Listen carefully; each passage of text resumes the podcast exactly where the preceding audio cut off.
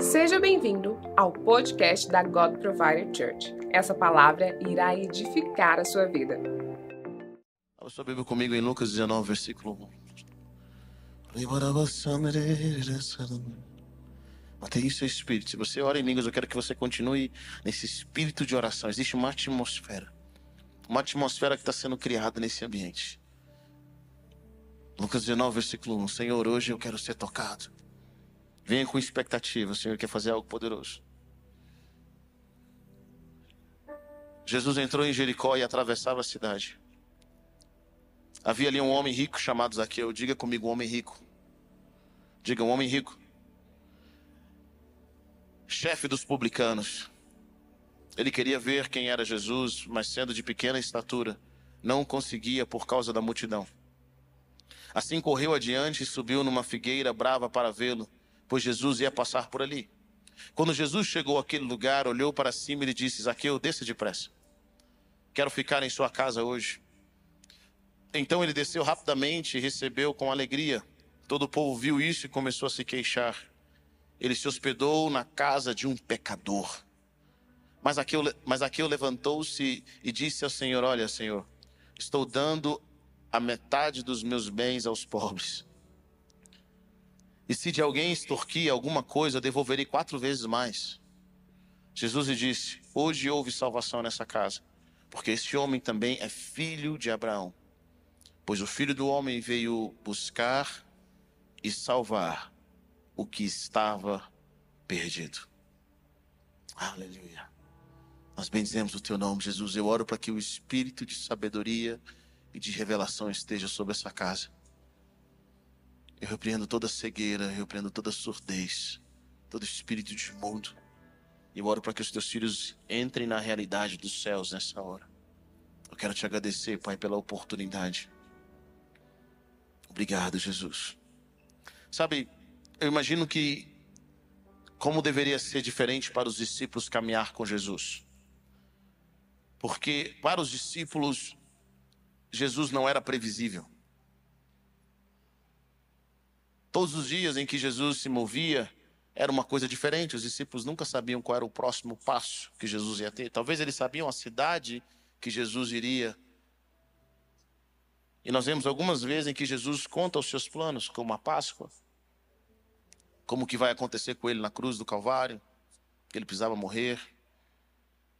Mas viver com Jesus é, é viver pelo Espírito, e, e a palavra nos fala que aqueles que são nascidos de Deus, aqueles que são nascidos do Espírito, é como o vento, ninguém sabe de onde vem nem para onde vai. Quando você é guiado pelo Espírito Santo de Deus, você aprende a viver no desconhecido, você aprende a confiar em Deus, Ele pode te direcionar. Pequenas conversas, pequenos lugares. Quando você caminha com o Senhor, a sua vida pode ser qualquer coisa, menos monótona quando você está vivendo o seu tempo com o Senhor.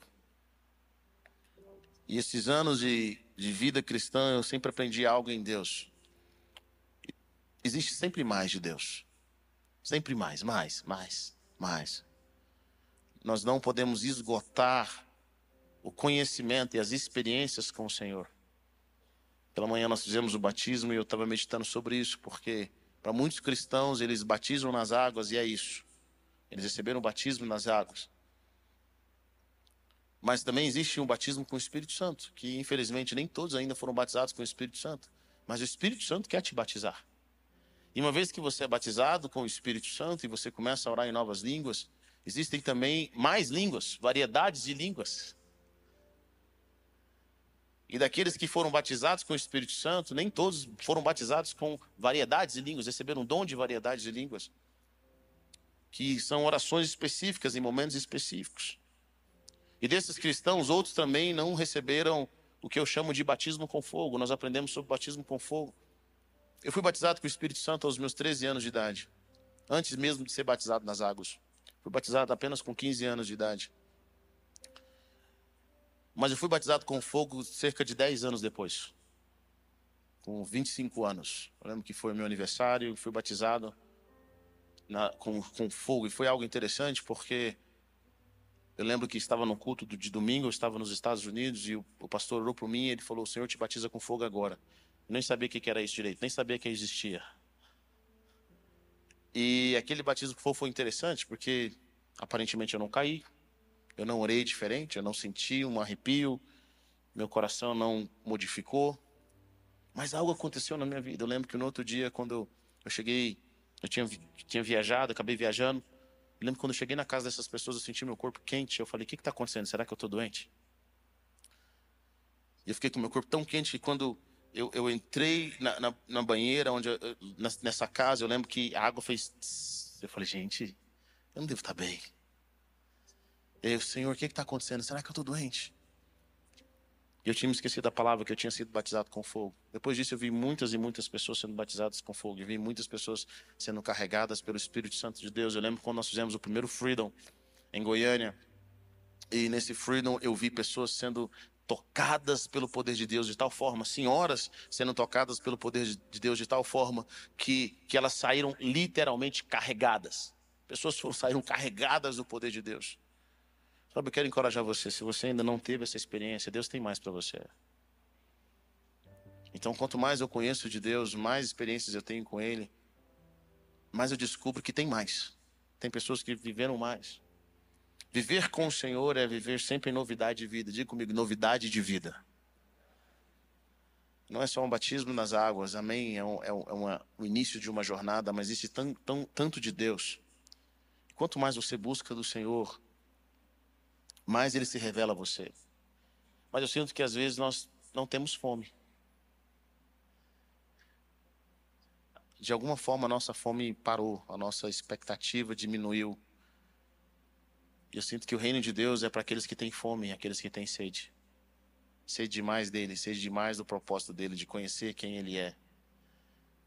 A vida cristã não é para aqueles apenas que são pessoas boas, mas a vida cristã é para aqueles que têm uma fome por mais.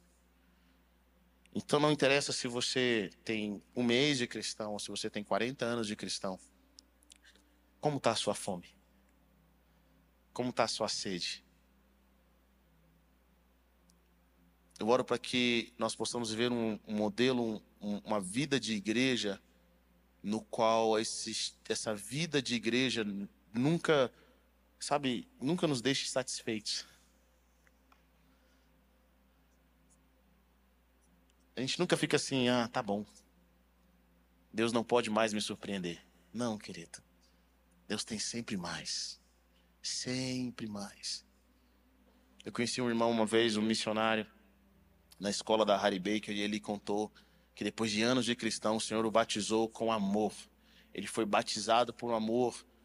Ele leu a palavra de Deus sobre órfãos e viúvas, e o Senhor, ele falou: Deus, eu não sinto nada por órfãos e viúvas. E ele começou a orar: Senhor, me batiza, me batiza, me batiza, me batiza, me batiza. Ele disse que veio um, um amor do Senhor sobrenatural sobre o coração dele. E ele disse que chorou e, e jejuou por, por semanas por, pelos órfãos e pelas, pelas viúvas. E ele sentiu o Senhor o comissionando para cuidar de órfãos e viúvas. E ele começou um ministério na Holanda que virou um avivamento. A partir de órfãos e viúvas, sabe? Aquilo que nós não temos quando nós nos entregamos ao Senhor, pode haver um, um mover sobrenatural nas nossas vidas. Existe um batismo de amor, algo que Deus derrama sobre os nossos corações. Tem sempre mais. Uma mentalidade que Deus quer mudar, um pensamento que Deus quer mudar. A história de Zaqueu é uma história interessante. Ah, porque Zaqueu era, era judeu e Zaqueu cresceu num ambiente religioso. Ele sabia o que era religião, ele sabia os mandamentos. Eu sei que às vezes nós, quando pensamos em Zaqueu, nós já lembramos da música como Zaqueu. E nós não meditamos na história dele, nós não meditamos naquilo que esse homem, aquilo que aconteceu de fato. A Bíblia diz que Zaqueu era um homem rico, diga comigo, um homem rico. E ele não era só rico, ele era chefe dos publicanos. Ele era chefe dos cobradores de impostos. Os publicanos eram um, grupo de judeus que eles eram considerados traidores porque eles cobravam impostos dos seus irmãos a favor de Roma. Então, os inimigos dos judeus, aqueles que oprimiram os judeus, aqueles que invadiram aquela terra, colocaram cobradores de impostos que eram pertencentes ao seu próprio povo. Então, os publicanos eram um grupo de pessoas que eles eram traidores. E eles eram conhecidos pela sua desonestidade. Esse era o grupo que Zaqueu chefiava. Eles eram tão discriminados, eles eram tidos de, de uma forma assim tão negativa na comunidade, que eles eram proibidos de servir como testemunhas ou juízes. Imagine se teve um crime, tinha ali alguns publicanos, eles não podiam ser testemunhas pela pela forma como eles eram vistos, eles eram completamente, eles eram traidores, eles eram, sabe, desonestos. Ninguém gostava deles. Isso era tão forte que também se estendia à sua família. Os filhos deles, as suas mulheres, seus parentes eram discriminados por causa dos pais que cobravam impostos. Olha que, olha que situação. Eles não podiam frequentar uma sinagoga. Eles não podiam se reunir com as pessoas. E esse Zaqueu, ele não era só um cobrador de impostos, ele era chefe dos cobradores de impostos. Sabe, ele não era o demônio. Ele era o diabo, o chefe dos demônios. E esse homem, ele, ele queria ver Jesus. Ele queria ver quem era Jesus. E ele busca uma forma de ver Jesus. Ele, por causa da multidão, ele sobe, a palavra de Deus fala, em uma figueira brava para vê-lo, pois Jesus ia passar ali. Imagine toda aquela multidão. O sonho daquelas pessoas eram, era ter Jesus, é ter um tempo com Jesus. Ter Jesus perto de você era sinal de cura, era sinal de milagre, era sinal de ensino. Talvez pessoas mais dignas do que Zaqueu podiam estar ali perto dele, perto de Jesus. E Jesus olhou para cima, ele passa por aquele lugar. E Jesus olha para Zaqueu e fala: Zaqueu, desce depressa. E essa passagem é interessante porque em grego Jesus não fala eu quero ficar na sua casa. Em grego Jesus está dizendo assim eu preciso ficar na sua casa. Hoje. Os discípulos não sabiam o que Jesus ia fazer, mas Jesus sabia o que ele ia fazer. Talvez nem Zaqueu sabia que Jesus ia ficar na casa dele aquele dia. Mas no meio de tantas pessoas, Jesus fica na casa daquele homem. Bom, Jesus arrisca a sua a sua fama. Ele talvez daria margem aos fariseus, porque Jesus vai ficar na casa de um homem rico. Mas não é de um homem rico qualquer, um homem rico desonesto. Está comigo ou não? As pessoas criticam Jesus, todo o povo viu isso e começou a se queixar. Ele se hospedou na casa de um pecador. Jesus se hospeda na casa de um pecador. Isso para o judeu é algo sério, entrar debaixo de um teto de um pecador. Jesus se hospeda nessa casa. Ele fala, Zaqueu, hoje eu preciso ficar na sua casa. Eu não sei o que acontece. Eu não sei o que Jesus conversa com ele. Talvez o que Jesus estava ali, Jesus só sentou para comer com Zaqueu.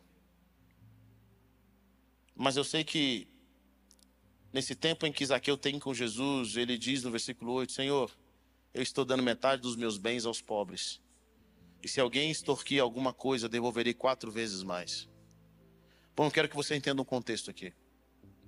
Nesse encontro com Jesus, Zaqueu está dando aquilo que ele mais valorizava: os seus bens. Tudo que Zaqueu fez até aquele momento foi para ter esses bens. Você entende o que eu estou dizendo ou não?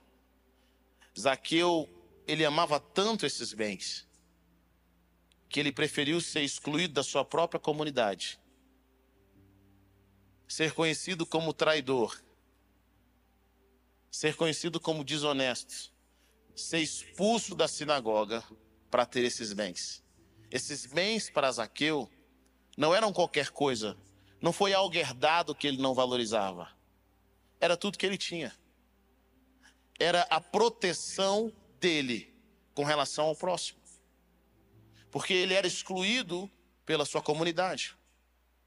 E dessa comunidade que ele era excluído, eu imagino aqui eu possa pensar, olha, eu sou excluído da minha comunidade, mas pelo menos dinheiro eu tenho. Pelo menos eu posso ter seguranças. Pelo menos eu posso dar um alimento para minha família. Vocês estão comigo ou não? Então, a riqueza de Zaqueu era a proteção entre ele e os outros. Era o que o diferenciava. Ele fez tudo na sua vida para conseguir esse, esse lugar. Ele não era só excluído, ele era chefe dos excluídos. ele não era só traidor, ele era chefe dos traidores. Ele era um homem conhecido. Na Bíblia nos fala, tem uma passagem da Bíblia que fala: se seus olhos forem bons, todo o seu corpo será cheio de luz, não é? Se ele forem mal, condensa são essas trevas. Eu nunca tinha entendido esse versículo claro. Até entender que esse versículo fala de dinheiro. Quando Jesus está contando isso, ele antes ele fala de dinheiro, depois ele fala de dinheiro. Então a ideia de olhos bons é olhos de pessoas generosas. Então a palavra está dizendo assim: se os seus olhos forem generosos, mas se seus olhos forem avarentos, tem trevas no seu coração. Uau! Olhos generosos. Quando você vê outras pessoas, o que, que você pensa? Em tirar delas ou abençoá-las? Quando você vê o pobre, o que, que você pensa? Em abençoá-los, em, em, em edificá-los. Você sonha com a próxima pessoa, em ver o potencial que ela carrega. Você investe. Ou você, com as pessoas que estão ao seu redor, você considera elas menor do que você. Os olhos de Zaqueu, com certeza, não eram olhos generosos. Havia trevas no coração daquele homem. Ele não ajudava os pobres. E Jesus para na casa dele. Mas naquele encontro com Jesus, a Bíblia não relata o que eles conversaram. E eu acredito que Jesus não falou nada. Eu acredito que Jesus só foi para a casa dele. Eu acredito que só a, a, graça e a verdade e a presença dos céus chegou na casa de Zaqueu e ele falou: Cara, eu não posso continuar vivendo desse jeito. E naquele dia ele entrega metade dos seus bens aos pobres. E ele fala: se de alguém extorquir alguma coisa, devolverei quatro vezes mais. Quero que você entenda que havia uma lei judaica. As leis judaicas que falam de pessoas que tinham roubado de outras era se voluntariamente essa pessoa decidir devolver o que ela roubou, ela tem que devolver o que ela roubou mais 20%. Mas se ela for pega, ela tem que restituir quatro vezes mais. Bom, pela lei, Zaqueu deveria entregar apenas mais 20% daquilo que ele tinha tirado das outras pessoas. Aquilo que ele tirou, mais 20%. Mas Zaqueu agora decide uma atitude: ele dá metade dos seus bens aos pobres. Um homem que lutou a vida toda para ter esses bens, que colocou a sua família em risco, que colocou a sua família como pessoas odiadas. Agora, esse homem tem um encontro com Jesus e Zaqueu agora decide restituir quatro vezes mais. Uau, que encontro poderoso! Que encontro poderoso foi esse que Jesus teve com esse homem? Mas olha que interessante. A Bíblia também fala de outra pessoa rica. Nós conhecemos ele como o jovem rico. Diferente de Zaqueu, que talvez não cresceu na sinagoga, diferente de Zaqueu, que era conhecido como pecador, esse jovem rico era diferente. Esse jovem rico vai até Jesus.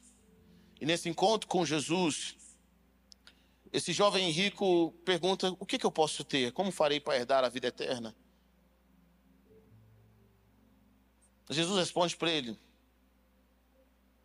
não matarás, não adulterarás, não furtarás, não darás falso testemunho, honra teu pai e tua mãe. E amarás o teu próximo como a ti mesmo. Disse-lhe o jovem: A tudo isso tenho obedecido. O que me falta ainda? No versículo 21, em Mateus 19, Jesus respondeu: Se você quer ser perfeito, vá vendo os seus bens e dê dinheiro aos pobres, e você terá um tesouro nos céus. Depois venha e me siga. Versículo 22. O jovem rico diz: A Bíblia nos diz, ouvindo isso, o jovem afastou-se triste, porque tinha muitas riquezas. E aqui é interessante, porque Zaqueu era um pecador, pecador, traidor, desonesto, tem um encontro com Jesus e decide dar metade dos seus bens. O jovem rico obedece os mandamentos desde pequena, mas decide não dar os seus bens.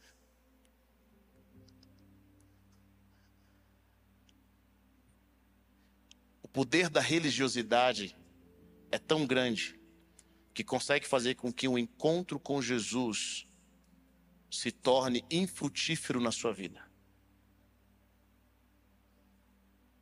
Esse jovem rico era cheio de justiça própria. Ele obedecia isso desde pequeno. Talvez ele ouviu de todo mundo elogios. Ele ouviu de todo mundo, rapaz, quem é como você? Você é um cara rico tem tudo para servir no mundo, tem tudo para usar suas riquezas para outras coisas. Mas o jovem rico sabia no íntimo do seu ser que tinha um ídolo no seu coração, que tinha um Deus no seu coração, que ele ainda precisava tirar para viver a vida eterna. E Jesus identifica isso. Dois encontros com pessoas ricas. Um da metade dos seus bens e quer trazer restituição. O outro fala da sua religiosidade e decide se afastar de Jesus quando ele pede algo extra. Você consegue entender o que eu estou dizendo aqui? E aí Jesus fala algo poderoso. Ele vira para os discípulos e diz: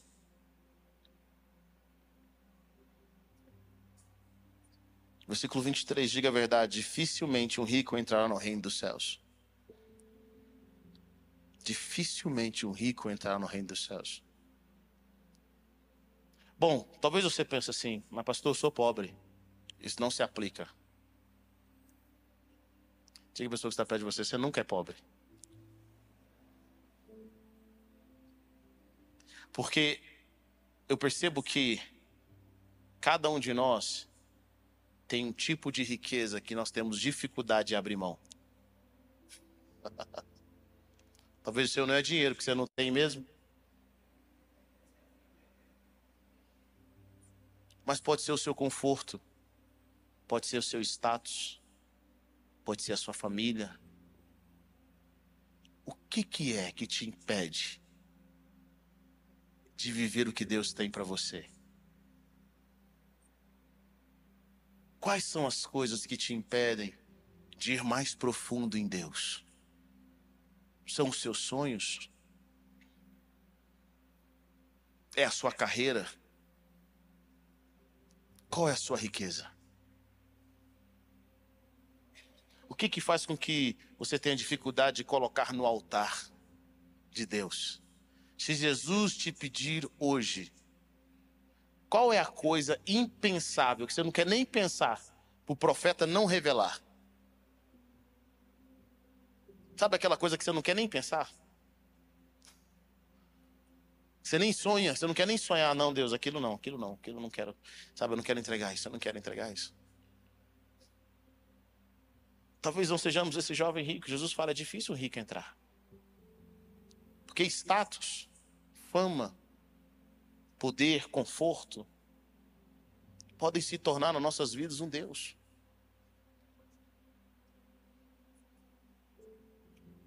Palavras de afirmação, tem pessoas que não querem se mover com os céus. Porque eles gostam de ser bem, sabe, bem recebidos, eles gostam que as pessoas os amem. É difícil para eles fazer algo que vai deixar as outras pessoas chateadas. Eles gostam de ser tão educados. Eles gostam de receber o louvor dos homens. Bom, o problema dos fariseus não era só dinheiro, eles amavam o louvor dos homens. Eles não se entregaram a Jesus porque eles amavam o louvor dos homens. Eles amavam o status de mestre das leis. Isso fez com que eles não se aproximassem de Jesus. E alguns que gostavam de Jesus tinham medo. Eles não queriam perder aquela posição que eles carregavam. O que, que nos faz? Qual é a riqueza? E sabe o que eu percebo? Eu percebo que tem coisas que nós estamos super valorizando. E Deus olha para nós e fala assim: meu filho, isso não é nada. Eu tenho duas filhas pequenas, uma de sete anos e outra de três anos. E às vezes elas brigam por brinquedos que eu fico assim, pensativo. É engraçado porque quem, quem aqui tem filho pequeno aqui, levanta a mão. Quem tem filho pequeno vai saber o que eu estou dizendo. Parece que você tem um brinquedo. Aquele brinquedo não tem graça, ele não tem cor, até alguém pegar.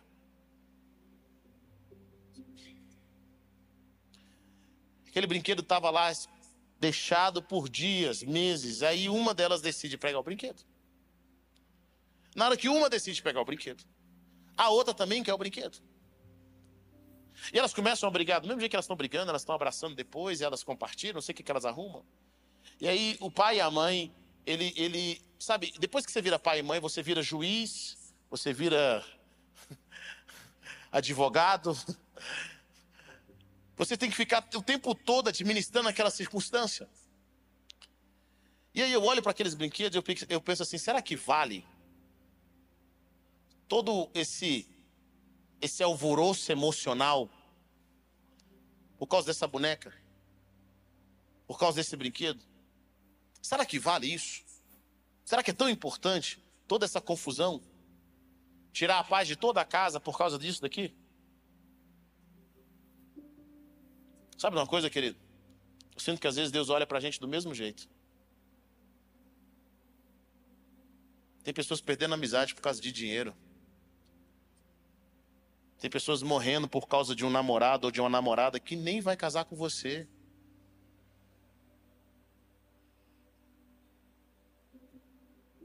Eu sei que alguns de vocês hoje olham para trás e falam assim: Deus, eu estava cego. Você chorou por pessoas que você fala: Meu Deus, onde eu estava com a cabeça? Eu deveria estar macumbado.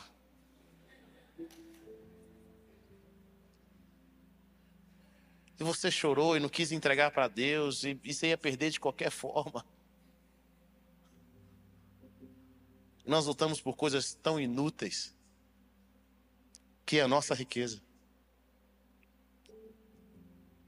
Esse jovem rico perde a oportunidade de ir para a eternidade. Ele perde a oportunidade de ser um discípulo de Jesus. Ele pede a oportunidade de ver um destino eterno. Mas Zaqueu não. Zaqueu, naquele encontro com Jesus, dá metade dos seus bens. Restitui. Ele passa por um processo poderoso na sua vida. Sabe, ele entendia que depois daquela decisão dele, muita coisa na sua casa ia mudar. Às vezes nós não queremos mudar certas coisas por causa de Jesus, porque isso vai nos tirar da nossa zona de conforto. Vai doer. Agora Zaqueu talvez seria odiado não só pelo povo, mas pelos seus próprios parceiros. Nós não sabemos se Zaqueu poderia continuar sendo chefe dos publicanos.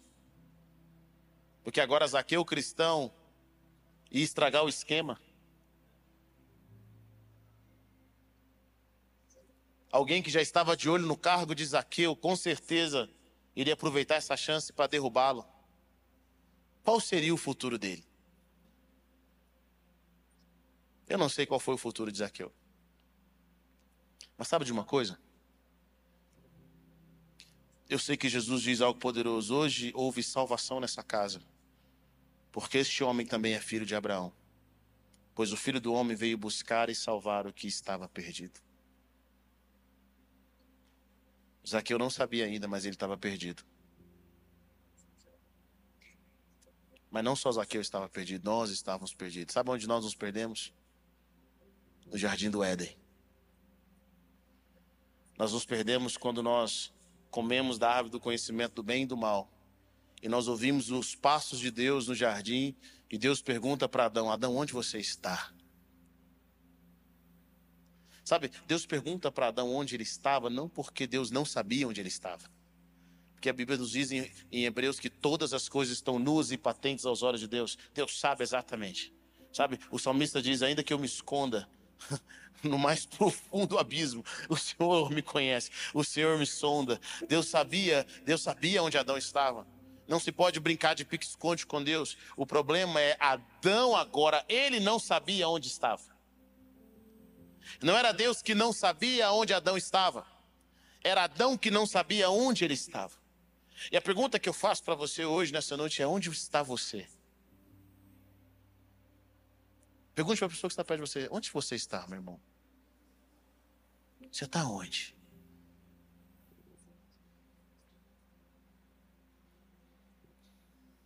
Onde você está na vida? Onde você está com, com o seu relacionamento com Deus? Onde você está no seu propósito? Você está aonde?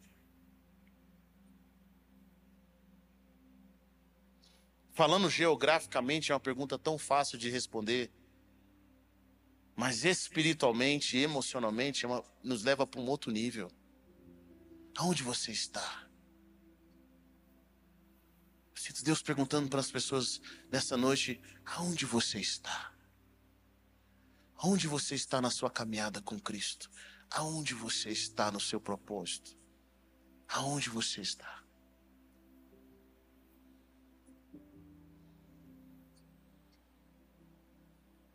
Zaqueu com certeza viu algo muito mais valioso do que o seu dinheiro. Ele teve um encontro com a eternidade.